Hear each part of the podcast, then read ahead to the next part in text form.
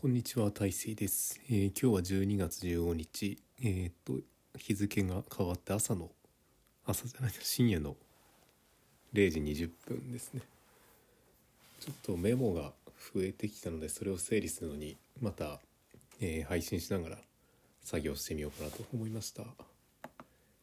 えっと、まあ、前回の配信が何日前？2日前ぐらいなので全然内容はないと思うんですけどうんとそのメモをなんか増えてきたので処理しないといけなくてその良し悪しがなかなか考えてると分かんないっていうのがありますね。まあちょっとずつ確認していきますけどうんと一つ目が「ドラゴンボール理論」というやつでえーっと人間悟空になることは難しいけど元気玉のエネルギー源というか他の人に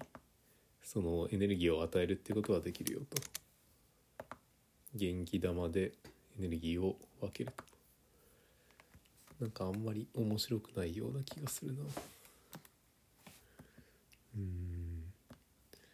まあ寄付とか投資とかですね。これで人にお金を与えてとかまあ最近だと SNS とかでその好きな人の情報を拡散させるとかそういうことはできる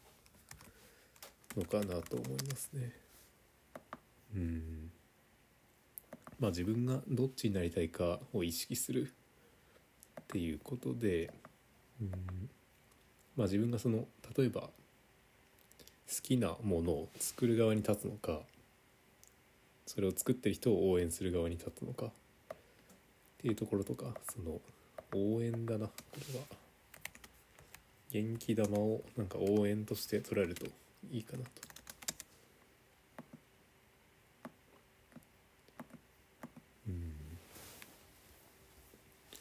応援で応援応援はやっぱり挑戦する人を応援するとかそういう感じかな。うん。はい。ということでまあ一つ目はそんな感じかな。とうんこれはどうかな。そのやるのが楽で刺激が大きいことが増えてきているっていうのがあってこれなんか前回話したような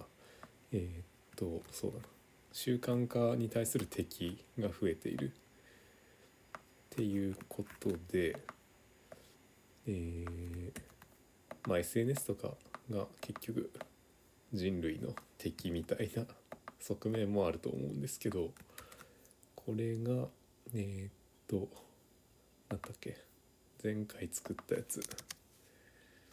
さっき言って忘れてしまったけど。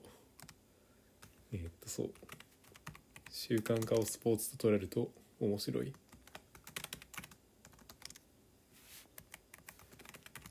ていう時の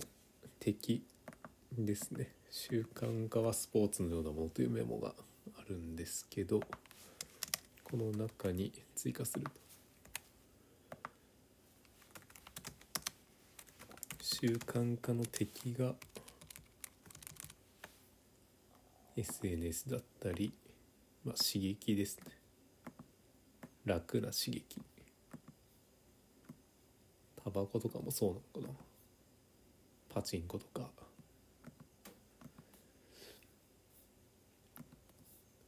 まあ敵が強大なのでそれに立ち向かっていかないといけないと思います。でえーっとこれはそうだなこれも古典ラジオ関係で公務員ですね。公務員って何がいいことがあるのかなというのでえーっと、まあ、メリットとしてはその辞めさせられることがあんまりないのでその人に経験値がたまる。っていうことが一つ。えーっと。でデメリットとしてはその既得権益になりやすい。っ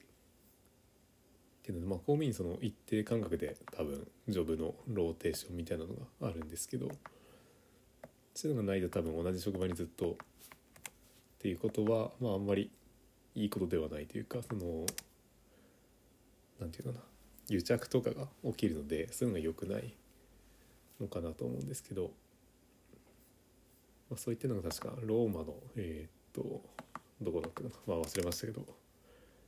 古代ローマの話でそういったその既得権益みたいな同じ職に何度もつかないとかそういったところでそういう気づきがありましたね。これもちょっと微妙だなその意欲ベース駆動というふうにメモが残してあってうーんとまあ好きなことを先にやった方がいいんじゃないかとかそういうことですね。これは微妙だな。特に気づきがないかな。結局やるべきことをギリギリにやった方がで、えー、とやる気のない時はやる気の出るところを出ることをやった方がいいんじゃないかという話ですけどまあなかなかうまくいかないですね。まあ今のこのメモの整理とかみたいに、まあ、自分としてはやりたいことは夜にやるっていうのはまあこれはいいかなと思うんですけどどうしようかなまあギリギリ自分のメモに残しておこうかな。うんやりたいことを朝から、まあ、夜だな。夜にやれと。好きなことを優先すると。あんまり面白くないな。しかし。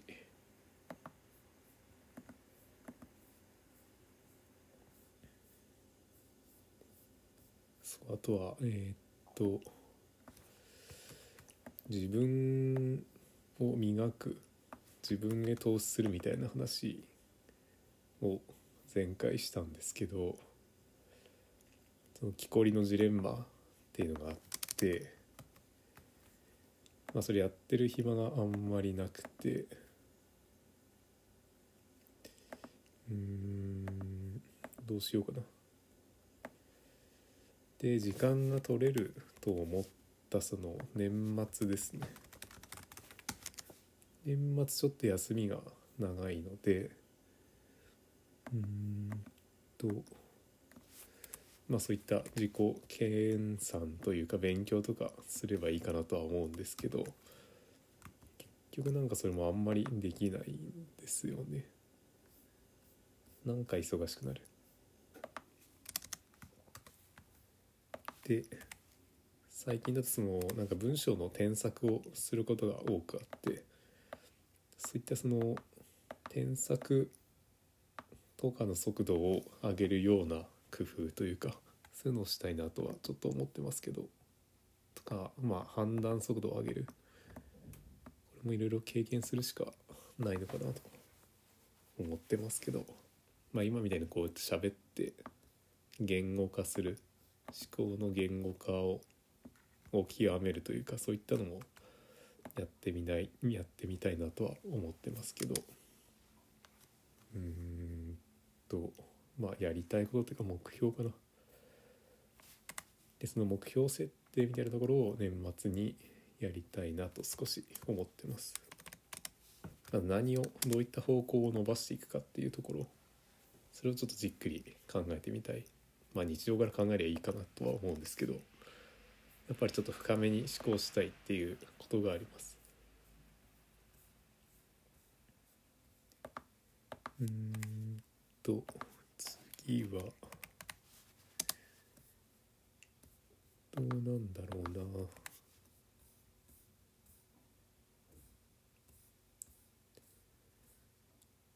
まあ見たい映画の話は前回したからよくてまあ西野昭弘さんのえーっとあの煙突のプペル絵本の映画化の話がプペルの話がちょっと気になってるなというところで。うーんとまあなんかあれだな。まあその今の西野さん界隈のムーブメントの集大成のイベントということでそれを見てみたいなと思ってます。ということとあとは前回のまとめの時にもこれ話したかもしれないですけど、まあ、知人のポッドキャストっていうのを広げたいなというので、まあ、この何気なく喋ってる自分の声とか、後から録音して聞いたら結構面白くてえーっと知ってる人の声を聞きたくなるというかその知ってる人の声って結構えーっといいんですよね。なんかコンテンツとして優れていてなのでそのまあ電話とか手紙とかもいいんですけど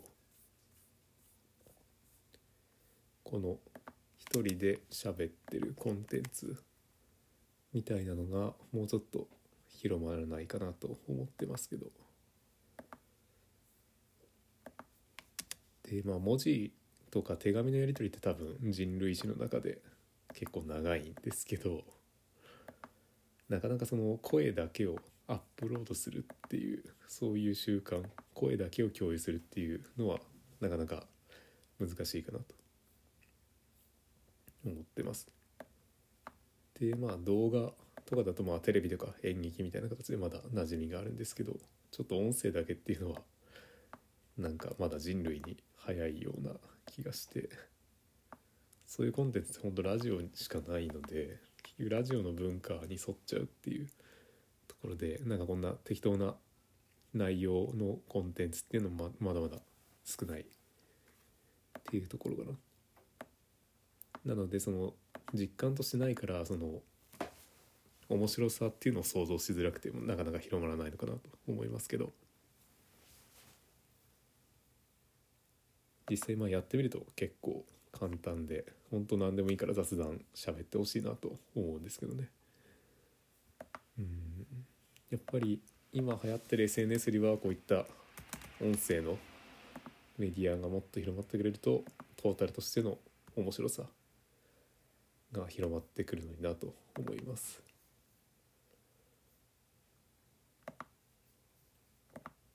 でその面白さ関連の話で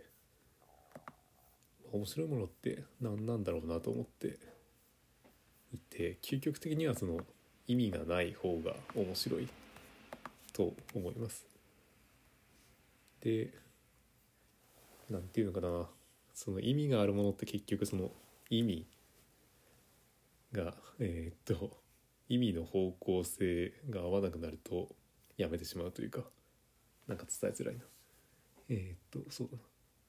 例えばまあ電車に乗って学校に行くっていうことはその電車に乗ることはその学校に行く意味がある。そういう意味のある。コンテンツで。えー、っと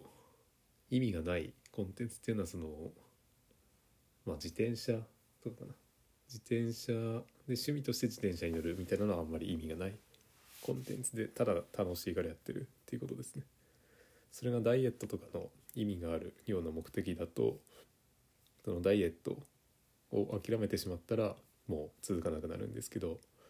意味がないものっていうのはそのなんとなく好きなものっていうことでえー、っとこのなんとなく好きっていう感覚はすごい長続きする傾向があるなと思います。うんとまあ例えばその「水曜どうでしょう」とかそういう番組とかあのなんかガンダムのクソみたいな内容のなんていうかなすごいくだらないボットがあってそういうのを、まあ、たまに、えー、見てしまうんですけどそういった、まあ、ツイッターの中でもその無意味なコンテンツをもっと増やした方がいいみたいな話があってその無意味であればあるほど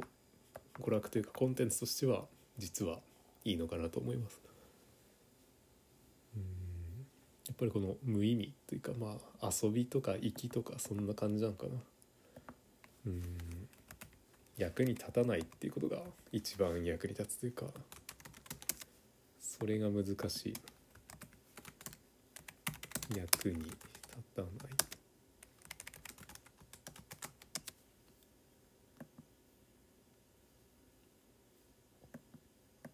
で特にまあ自分の好きなもので役に立たないものをしっかり大事にするっていうその無意味を極めるっていうこと。が大事でまあそれをするとやっぱり変人になってしまうのでまあ人と違うことを恐れないっていうえーっと違う何だったかなその、まあ、いろんな人が言ってますけどその人と違うことを恐れないっていうことが大事になってくると。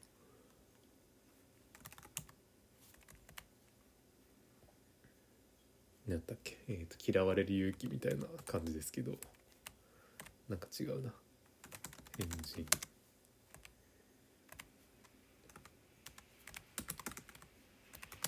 どういうこれか。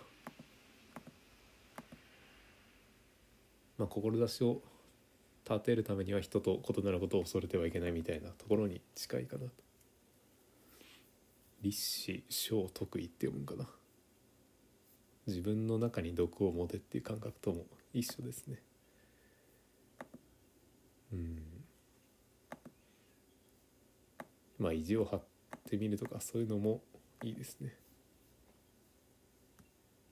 まあそういう意味のないことを大事にしてそれを追い求めるというのが、まあ、意外と逆に役に立つっていうこと。ってか面白いっていうことかな。で、えーっとその面白さですね。結局その面白さもなんていうかな一見役に立たないけどその深いところで実は役に立ってるんじゃないかなっていうのがあってその結局その面白さっていうのも脳の反応なわけでで脳の反応っていうのはそのなんていうかな世界の構造とか宇宙の構造みたいなところにかなり近いえーっと構造になってる。そういうこう階層構造みたいな風になってってその面白さを知ってるっていうことはその概念としてそういう思考のパターンを知ってるっていうことでえーっと、まあ、何でもいいからその自分に深く刺さるものを集めておくとその宇宙の真理みたいないろんな断りルールというか理屈を学んでることと多分実質的には同じになるので何でもそのまあ面白いもの健全で面白いものですね。がえーっと実は役に立つ。役に立たないのが一番役に立つっていうところかなと。で最近だとまあ漫画の「青足」とかはすごい、えー、とサッカーの漫画なんですけど、まあ、ただ物語として読んでもすごく面白いしそのこれをなんか仕事とかに置き換えるとさらにすごい気づきがあったりしてただそれはその漫画としてめちゃくちゃ面白いものを書こうとしてるから逆にこういうふうに置き換えると、えー面白いのであって最初からその漫画を題材にしてそのなんていうかなサッカーを題材にしたビジネス書みたいなのを出すと,、えー、と全然面白くない中途半端なものになってしまうっていうことで、まあ、娯楽は娯楽を極めた方がいいっていう感じですね。でまあそれもそのなるべく健全健康的な内容の方がいい。あんまりそのなんていうかなえーっと生活に支障をきたさない害のないものがいいかなと思いますけど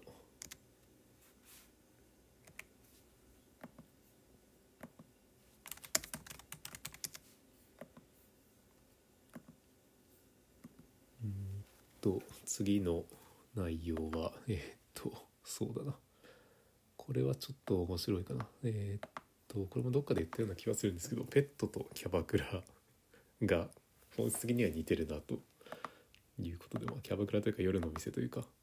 そのまああれだな。前に言ったのはその不満を共有するサービスとかがあったらいいなとかいう話でそういう場所が意外となくてで結局その反応してくれるというか相手をしてくれるっていうことに実はめちゃくちゃ価値があってうんと、まあ、家族とかですよねその身の回りの家族特にその子供がいる家庭とかだと子供が反応してくれるっていうことに対してえっ、とまあ何気ないことではある当たり前の日常ではあるんですけど実はそれって金銭的に価値があるっていうことですね。えーっと当たり前当たり前のことではあるんですけど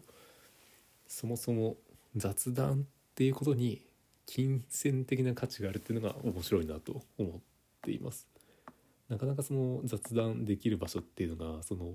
まあ一人暮らしとかするとなくなってくるところで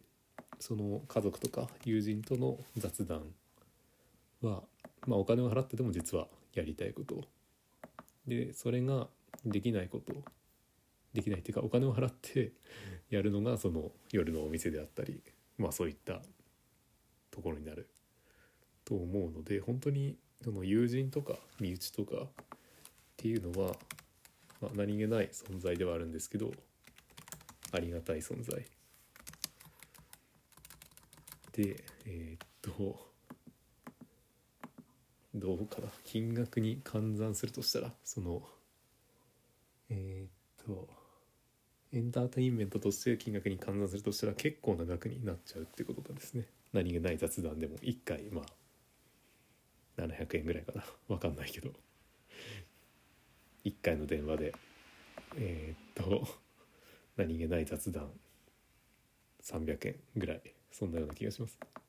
5分300円ぐらいかな。でえーっと次。次の気づきは。うーんと。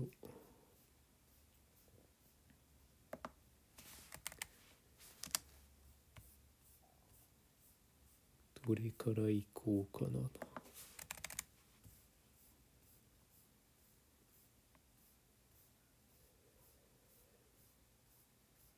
うん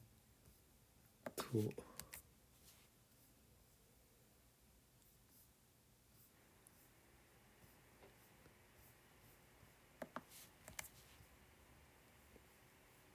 そうだな。その昨日かな。昨日だな。体操の全日本選手権があってそれを見てちょっと思ったことがてえーっとなんていうかな。そのスポーツっていうのがな人間の限界でその人間の限界に挑戦してくれる人、まあ、さっきも言ったんですけど、まあ、実質これ全然役に立たなくて。えっと鉄棒のぐるぐる回れてもあんまり本来は役に立たないと思うんですけどただそれって特に全日本だと人間の限界に挑戦してるっていうことでえー、とそういう異常な人ですね。傍から見ると異常な人っていうことの存在がすごく実はありがたいことでもあると。その修行をしてくれてると思えばいいかなと思うんですけど人間の限界を攻めているっていうのがスポーツだと思います。まあ技術というか肉体とかその時代時代の道具とか、まあ、人種とかもありますけどそういったものの中で、まあ、一番の人間今の人間の実力を測る指標みたいなところがそういったスポーツの役割かなと思いますけどこれもありがたい感覚ですね。そこに挑戦してくれる人の存在っていうのがありがたい。っていうのがそのえっ、とあの古典ラジオの樋口さんが、えー、とお坊さんが焚き木をしてる様子を見てありがたいなと思ったっていう話に近いかなと思います。まあ自分の肉体を使って F1 のレースをしてるような感じですよね特にえーっと体操の選手とかあとはその、まあ、そういった姿を見て自分とか子供とか、まあ、後輩とかも頑張ればそこまでいけるっていう感覚を得られるんじゃないかなと思います。あとは単純にその試合の様子を見ていて思ったのが上位勢同士が結構仲がいいなと思いました。でまあ個人技なんですけどその、まあ、日本全体の団体競技みたいな感じにも見えていてで特にその内村航平選手の後輩とのコミュニケーションっていうのが印象的でした。で1位になった選手のコメントもその応援するその日本の国民のみんなも巻き込んで盛り上がらないと世界一っていうのは難しいと。いう話があってそのえーっと何ていうかな競技シーンというか観客も含めたその理解者競技シーンの盛り上がりっていうのが成果を得るには必要になってくる。っていう感じですね。やっぱりその、まあ、日本だとプロ野球が一番なんですけどそういったその関連の関関係人口を増やさないとやはりなかなかトップにはいけないかなと思います。あとはまあその放送のされ方もちょっとうんと、まあ、番組自体は良かったと思うんですけど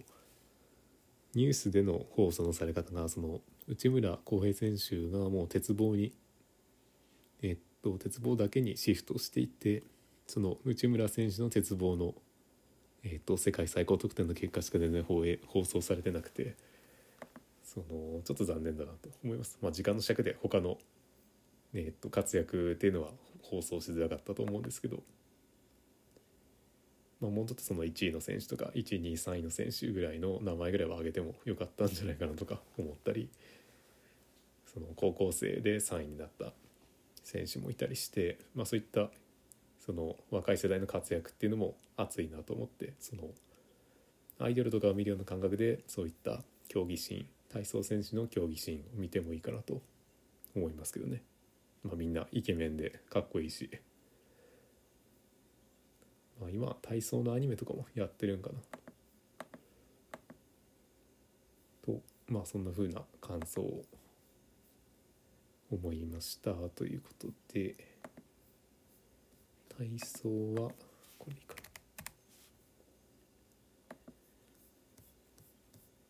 な漫画の感想は最後にしようかな。えー、っとまた子育てで最近そのポッドキャストを結構いろいろいろんな種類のものを聞こうとしててえー、っとそれでその子育て関連のなんかママ友が話してるみたいなそういうポッドキャストがあってえ、っと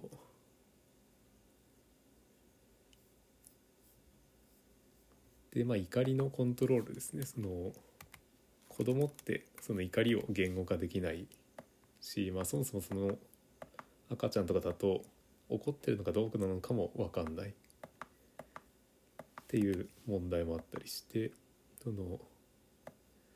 あとはそのどのぐらいの怒りの量なのかっていうのもその量の概念があんまりないからそのペットボトルになんか水を一定の割合で入れたものをいくつか用意しといてそのなんか急に怒る時とかはなんかどのぐらいこう感情が動いたかみたいなのをなんかペットボトルに入った水の量の度合いで表現してあげたりすると子供にも伝わりやすいとかいうのがありました。まあただそれも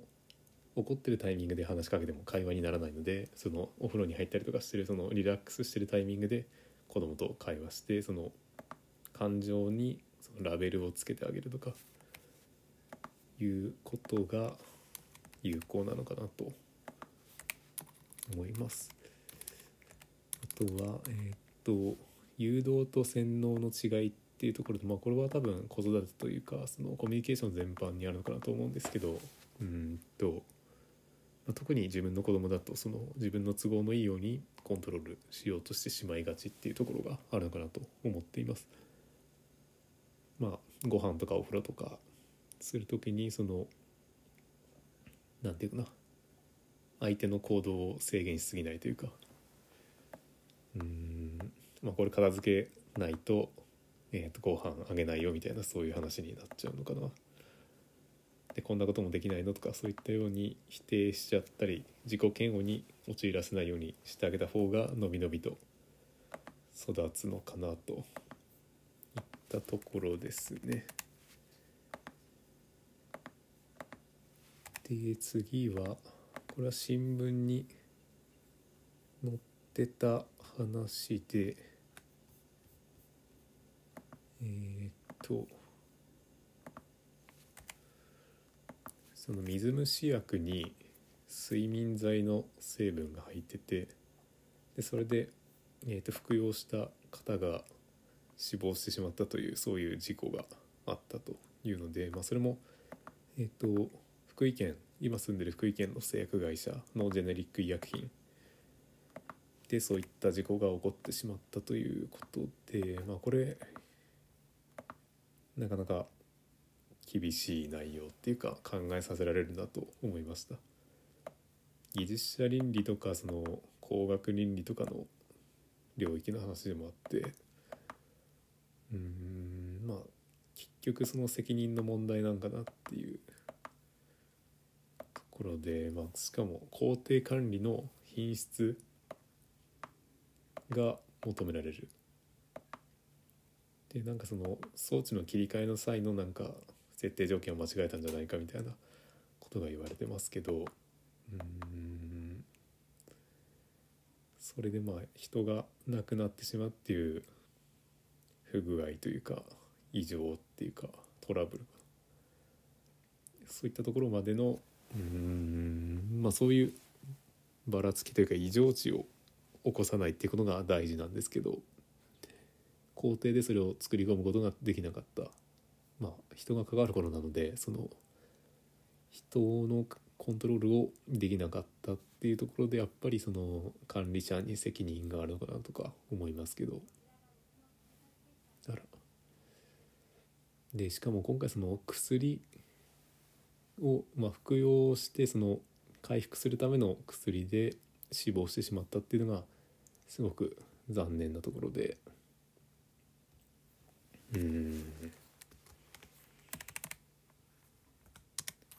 まあなかなか本当誰でも被害者になりうるっていうかなり恐ろしい事故なのかなと思います。なかなか薬薬もまあなんていうのかな。信用しすぎるのも良くないのかなという気もしますけど、まあ、今も多分コロナのえー、っと新型コロナのウイルスとかでもウイルスじゃないな ワクチンとかでも多分副作用はまあ一定のパーセント割合で起きるのでうんまあまた少し話題にはなってくると思うんですけど難しいな薬って難しいなと思います。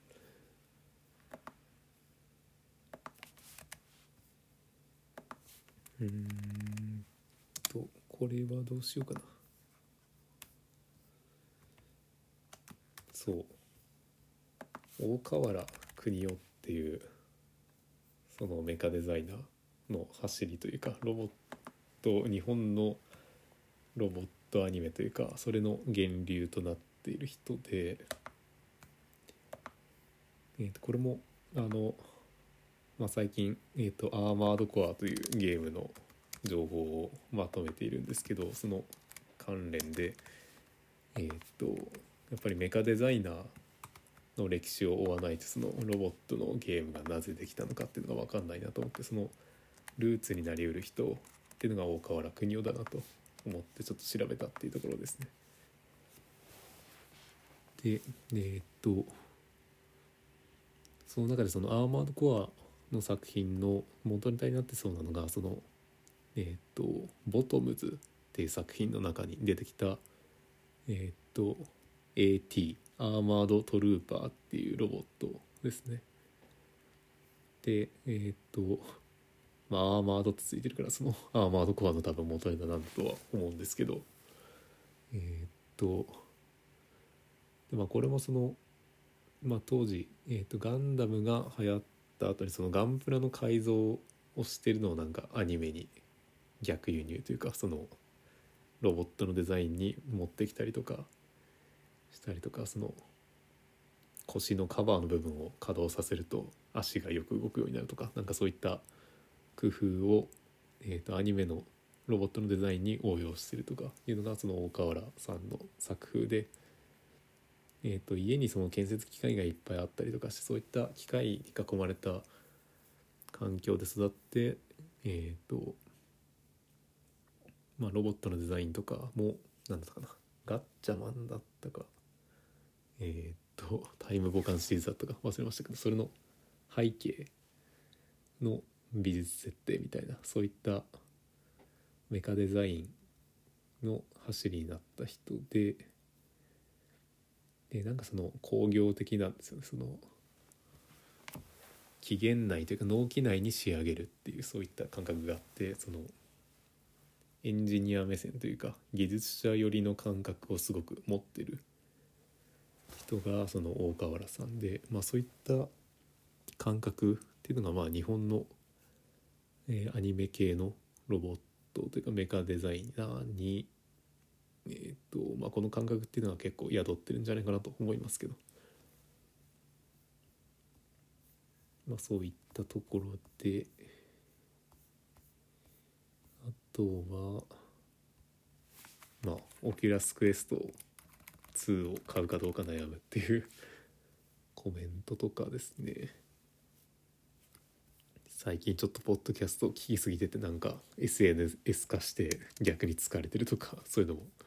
あったりして。あとはまあ漫画の感想をまとめようかなと思いますけど。うんと。その前に。漫画のページを開いてからメモをまとめたい。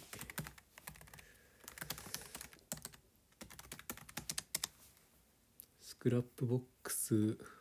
というそのえっ、ー、とノートの管理アプリみたいなので、えーと、読みたい本リストっていうのを自分で作っててその中に、まあ、大体今まで読んだ漫画の情報全部突っ込んでるんですけどえー、っと読んだ漫画がどれからいこうかな。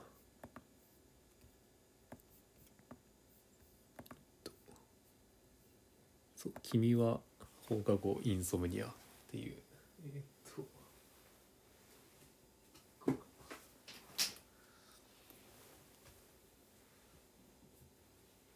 そう不眠症の高校生の男女の恋愛を描いた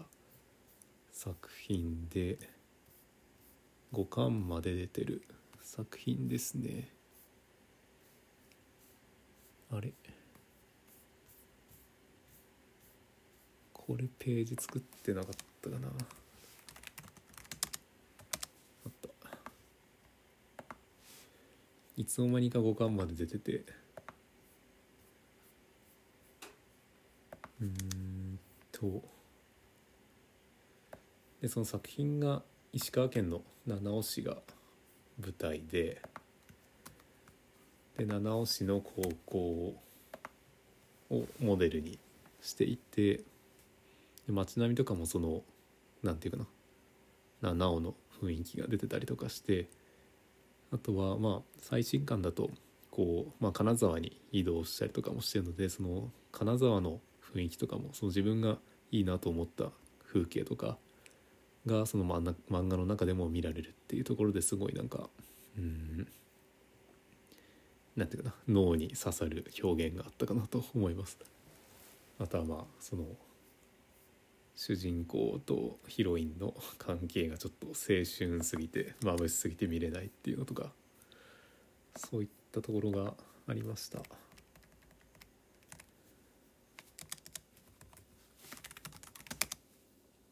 で次はこれもなんか喋ったような気はするけどいや喋ってないかな弱虫ペダルのスペアバイクの8巻最新巻が出ていてえー、っとまあ牧島と東堂の話クライマー2人の話ですね。うんとまああれか弱虫ペダル。そう。最近は本編の方はマウンテンバイクがひたすら長いっていうところでそのスペアバイクっていうのはその何て言うかな。スピンオフ脇役のスピンオフの作品でで特に人気の高いその主人公の2年年上の牧島と東堂のうんとまあ微妙なその人間関係というか、まあ、ほとんどお前ら付き合ってんじゃねえかみたいなそういう男女関係みたいにも見えるんですけど男2人なんですけど。またなんかなんていうのかな、まあ、日常的な話で。でまあその中で良かったなと思ったのはえっ、とまあ東堂も牧島もその後輩にすごい慕われてるなっていうところでそのやっぱりえっ、とあれだな。先輩後輩？憧れられる先輩がいるっていうことがそのまあいろんなところスポーツとか仕事とか何でもそうだと思うんですけどうん成長する原動力になるのかなと思いますね。憧れることが重要と。でえっ、とあれあれその体操体操競技日本の体操競技も多分その内村航平選手に憧れてる後輩がいっぱいいてで、まあ、その中でも切磋琢磨してみたいなところがあってそのいい循環憧れのループみたいなのが生まれてるんかなと思いますけど。まあその上下の信頼関係がスポーツというかその人間の人間形成の中ですごい重要なのかなと思います。でえー、っとあとは「ブルーロック」っていう、まあ、これもサッカーの漫画でこちらの最新刊11巻を読んだ感想でえー、っとこれを日本がそのワールドカップで全然勝てないから日本のサッカー界を頑張って盛り上げようという話なのかなと思うんですけど。うんとまあ主人公のチームというかなんだろうな。主人公の集団と、えっと、世界の現役のトッププレーヤーが戦う戦ってボロ負けするっていう話。で、えっと、世界との距離感世界のトッププレーヤーとの距離感っていうのを感じて追いつける距離に来てるっていうところを意識させるってことが本当のトップを目指す上では大事になってくる。ただ憧れるだけではなくてその具体的にどこまでどうやって近づければいいかっていうところを意識できるっていうことが大事になってくる。トップを目指す上ではうん。要になってくるのかなと思います。で、えっと、次は、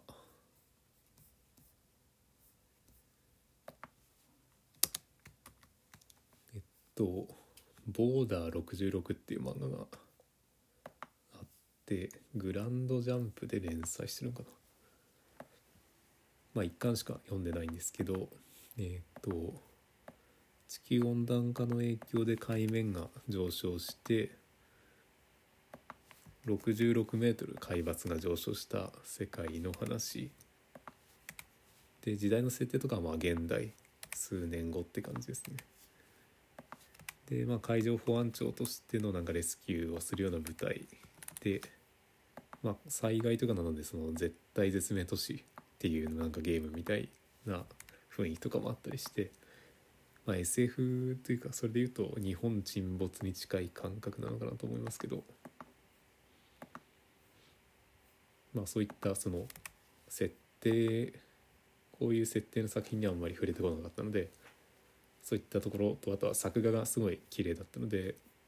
うんなんていうのかな。まあ新しい感覚で読むことができました。2巻からはまあなんかその辺にあったら読むかなっていう感じはしますけど。まあ面白い作品でしたね。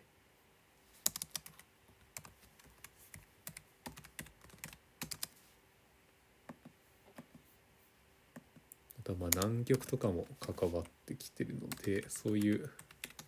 なんていうかな。科学系の漫画になってます、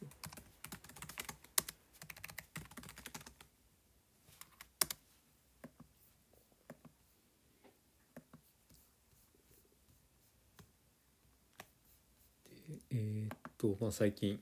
読んでる漫画で最後のやつ「青足」ですね「青足」これを15巻から19巻まで読みましたと。で主人公のアシト君がかなり完成してきてる。15巻から19巻の中で成熟してきてるところがあって、えーとあとはその主人公以外にもその他の1年生との連携であったりとかあとはそのユースのチーム内の先輩との関係性とかその苦手な先輩とのコミュニケーションっていうのもそのなんだかな。苦手な先輩もそのまあ主人公のアシトのことを嫌ってたんですけどいろいろあって成長してその嫌いであるっていうことを認めながらもその主人公の活躍も認められるようになったっていうところもあったりしてなんかいろいろみんな成長してるなっていうところで作中ではまあ高校1年生から3年生のえっ、と子供たちというか高校生たちが活躍してるんですけどまあ志はもう何て言うかなプロのアスリートだなと思って見てますけど。で何て言うかなそのやっぱり指示とかコーチング連携っていうのがすごい求められるスポーツなんだなというのを改めて思って。うんとまあ維心伝心じゃなくてやっぱり伝わらない、えー話さなきゃ伝わらないし話しても伝わらないしそのかなり高いイメージでその高いレベルでイメージを共有できてないとえっ、といい仕事っていうかいい成果が得られないとかそういったところが漫画としてすごい面白いなと思いますしすごい勉強になる作品ですね。あとはブルーピリオドの方でもそうなんですけどまあ意識して書いてるのか分からんけどそのエゴを通すというか自分のエゴを出す。それをどうやって通すかっていうところに、えー、と少し意識が割かれてるというかやっぱりその今の多分日本というかサッカー界とかスポーツとかその自分が世界一になりたくてそれをどうやって実現するかみたいな。そういったその自分の夢というか主張を最後まで通すっていうそういう人材がまあ今はうん求められるというかそういう人をもっと出していかないといけないのかなと思います。というあたりで、まあ、また結構な時間になってしまったけどうんと。まあこれでいいかな。この辺りでまあメモの整理はできたので個人的にはすごいすっきりしてます。ということで、えーありがとうございました。